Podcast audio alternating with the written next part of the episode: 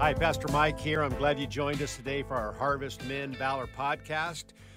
We are in Acts 27 and 28, the final chapters of this epic story, saga, historical narrative of the birth and beginnings of the church. And when I say church, I mean the people who became believers and followers of Jesus Christ, the Son of God, immediately after his death and resurrection and ascension. You know, Jesus is the one who tagged them with the name the church.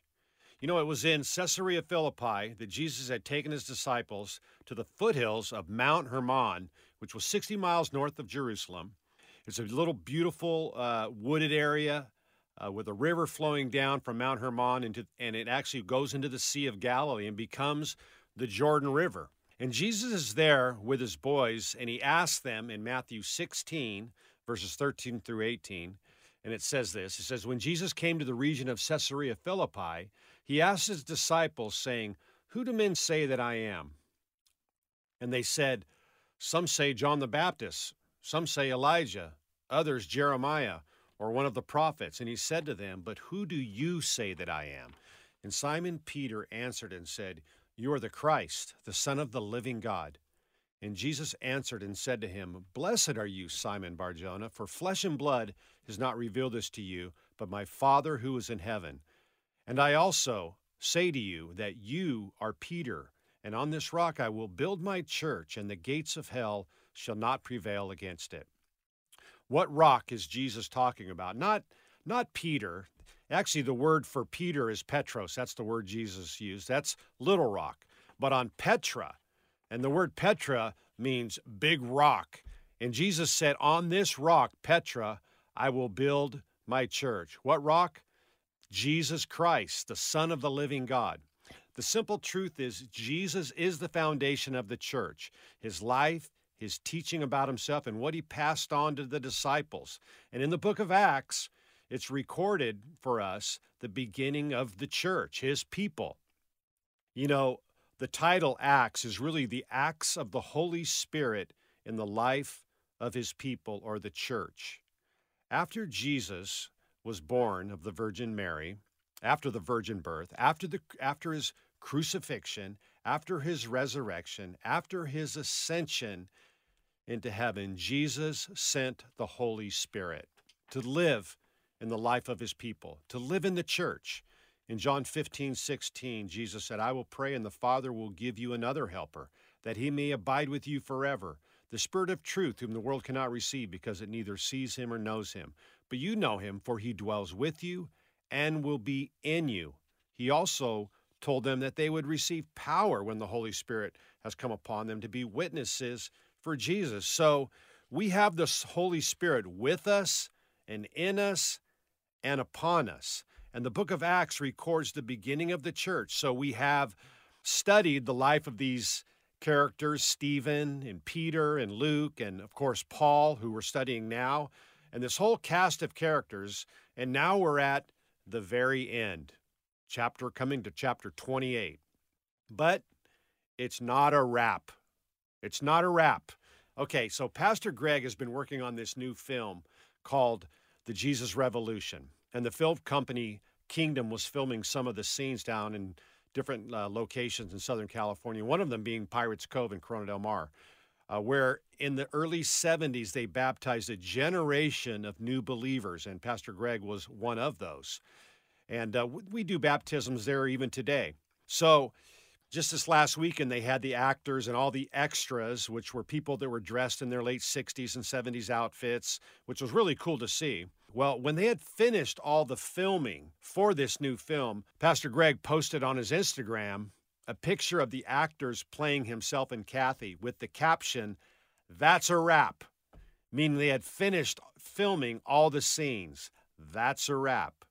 And we are wrapping up our study in the book of Acts. So, in a sense, that's a wrap. But in another sense, this is not a wrap. Here we are in the last two chapters of the book of Acts. And as we looked at last week, Paul was now on his way to Rome. After being on trial in Caesarea before the Roman governor Festus and King Agrippa, God had told Paul he was going to go to Rome. God had plans to use Paul to speak not only to the Jews in Rome, but also to the people of Rome and to their leaders. In Acts 23 11, while Paul was in prison, it says, But the following night the Lord stood before Paul and said, Be of good cheer, Paul, for as you have testified for me in Jerusalem, you shall also bear witness of me in Rome. So, Paul now is in Rome. He made it to Rome. I really encourage you guys to read all of chapters 27 and 28. It's an amazing story of God's divine protection, provision, and purpose through a real storm.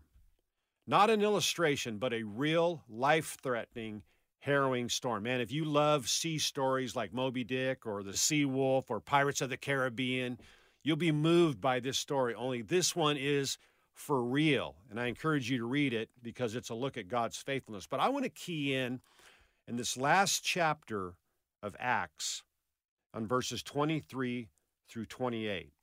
Paul had gone through this storm and had arrived in Rome and was delivered to the captain of the Roman guard to stand trial before Caesar himself. He was under house arrest.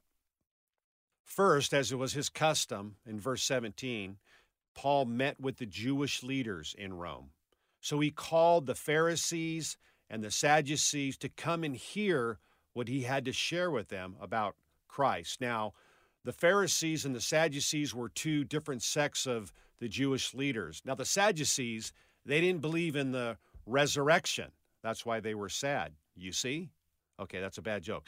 But the Pharisees did believe in the resurrection, but they hadn't believed in Jesus yet. So in Acts 28, verse 23, it says So when they had appointed him a day, speaking of Paul, many came to him at his lodging, to whom he explained and solemnly testified of the kingdom of God, persuading them concerning Jesus from both the law of Moses and the prophets, from morning till evening. And some were persuaded by these things which he spoke, and some disbelieved. So Paul told the story of Jesus through the law and the prophets. You know, it's encouraging to know that we can tell the story of Jesus about creation. We can tell the story about Jesus through the law, through the prophets, because Jesus is not only found in the New Testament, he is also found in the Old Testament. Psalms 22 speaks of his crucifixion. Isaiah 53 speaks in detail how Christ was sacrificed for us and how he gave his life as a sacrifice for our sin. And that was written 800 years before it happened. And so much more. Jesus even said, In the volume of the book, it is written of me. Paul was teaching the kingdom and preaching about Jesus. You know, we live in a fallen world, our kingdom is cracked. We have temporary kings and queens, some of them not so good, but Jesus, the king, is coming again. The King of Kings is coming again. Who is he? Well, he was lowly and riding on a donkey, but he will come again to set up an eternal kingdom. The Jewish leaders listened to Paul and had a mixed response. Some did believe, some believed. Aren't you glad when you share Christ with someone and they believe. I'm always so stoked when someone puts their faith in Christ because it's such a spiritual battle. But we need to continue to share the gospel. In fact, Paul wrote in Romans 1:16, he said, "I'm not ashamed of the gospel, for it is the power of God to salvation to all who believe."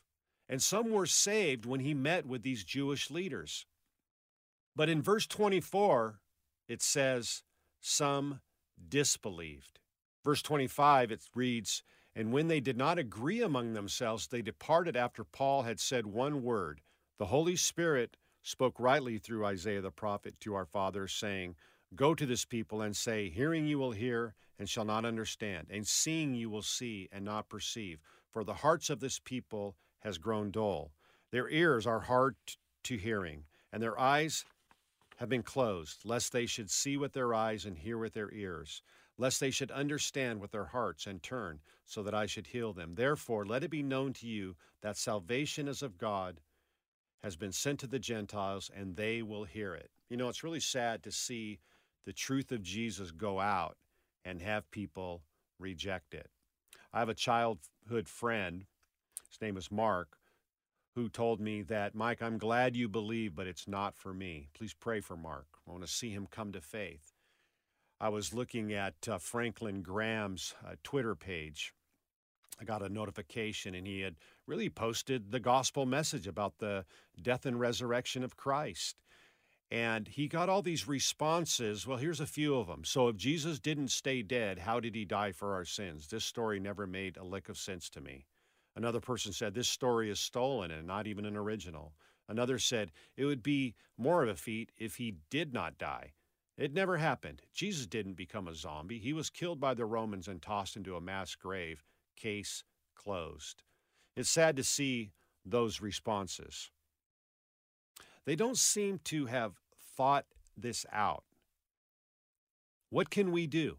Just lovingly do what God has asked us to do to go and tell others and live authentically, teaching the kingdom, preaching about Jesus. You know, Jesus did go to the cross and die for our sins. Yet he rose again on the third day, defeating sin and death. He ascended into heaven and he will come again to set up an eternal kingdom. Think about this. You may think like the Sadducees or these Twitter posters that it's ridiculous, really. But think about this we are all going to die someday, it's going to be over.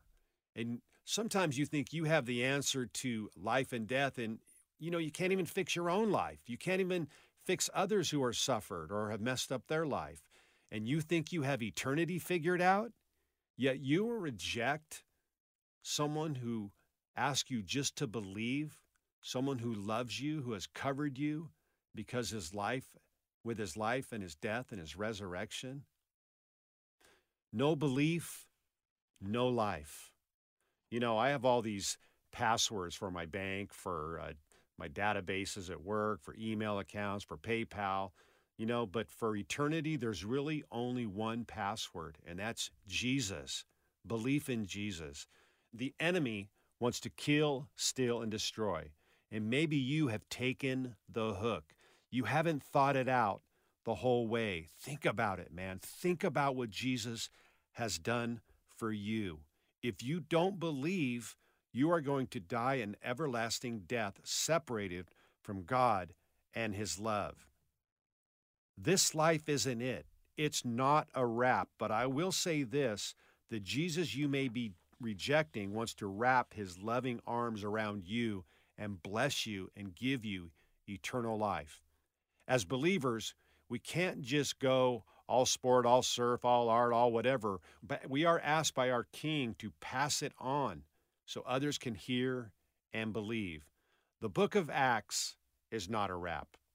The acts of the Holy Spirit are still active now through you and me, through His church, through believers, through Harvest and others in the work that we do. Like this Jesus Revolution film, in many ways, it's going to go out. The gospel message is going to go out. God help you and God help me to follow Paul's lead in living to the very end for our King. Let's pray. Heavenly Father, we thank you for your love for us. And even as we had just celebrated Easter, the resurrection of your Son, we thank you so much that we have life through his death and resurrection. And Lord, we pray that even like Paul, who shared the message of Jesus to all, all the way to the end, Lord, we pray that we would too have that same desire. And Lord, you would equip us with that same power to live for you, to share Jesus with others. And Lord, that you, we would see many people come to faith. And Lord, we recognize that it's not a wrap in our lives in the sense that we need to continue living for you. We need to continue believing and continue reaching out to those who don't know you. So we pray that you would bless our, uh, our summer, Lord, as we get into these summer months. And we just uh, pray that you would lead and guide and direct in Jesus' name. Amen.